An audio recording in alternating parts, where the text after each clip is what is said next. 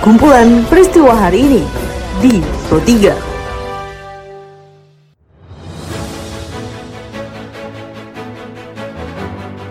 Halo pendengar, saat ini Anda sedang mendengarkan kumpulan peristiwa Pro 3. Pada podcast kali ini saya akan mengulas terkait isu-isu aktual yang saat ini masih hangat atau ramai diperbincangkan di sekitar kita.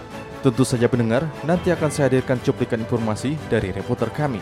Bersama saya Karisma Rizky, inilah kumpulan peristiwa Pro 3 di ruang dengan podcast Anda.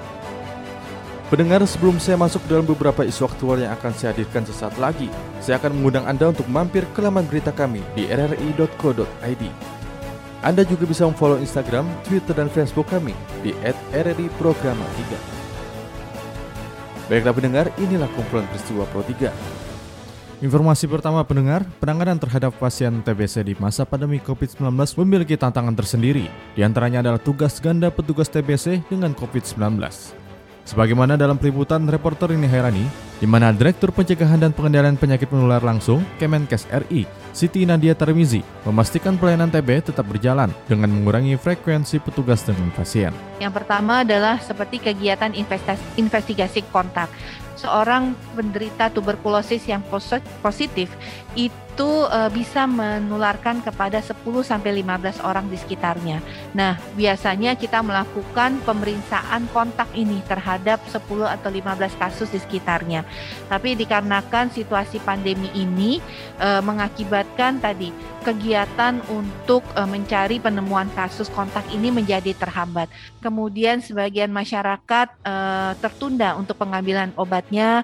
Yang lainnya adalah kita tahu bahwa untuk menegakkan diagnosis dalam rangka kita menggunakan pemeriksaan tes cepat molekuler ini juga tertunda pengirimannya dikarenakan uh, adanya penundaan untuk pengiriman sputum.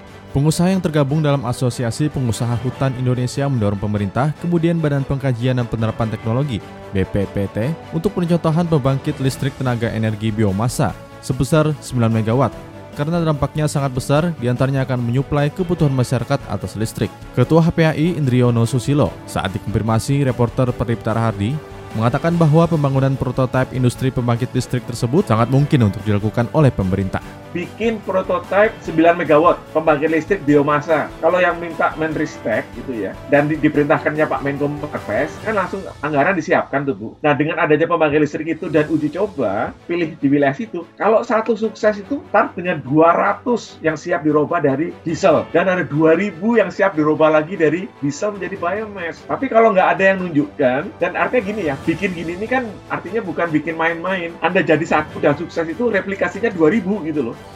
Rapat paripurna DPR RI menyetujui 33 rancangan undang-undang masuk dalam program legislasi nasional Prolegnas Prioritas 2021. Salah satunya adalah RUU Penghapusan Kekerasan Seksual atau RUU PKS. Hal tersebut dikatakan Ketua Badan Legislasi Balik DPR RI Supratman Andi Aktas dalam peliputan reporter Rizky Supermana.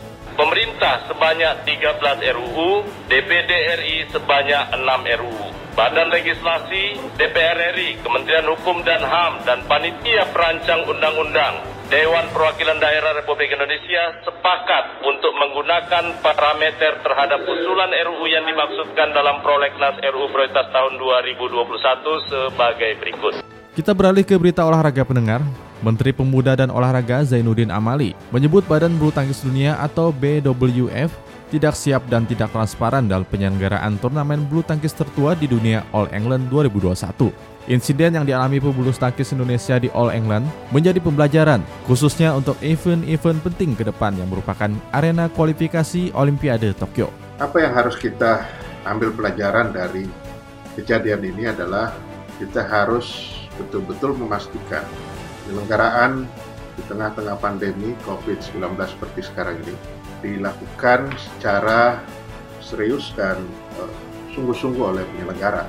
Kami memang melihat bahwa uh, eh, BWR pada penyelenggaraan All England itu tidak uh, mempersiapkan diri dengan sebaik-baik. Perhatian pemerintah yang begitu terlihat karena kita merasa ada perlakuan yang tidak adil kepada kita. Juga tidak transparannya penyelenggara.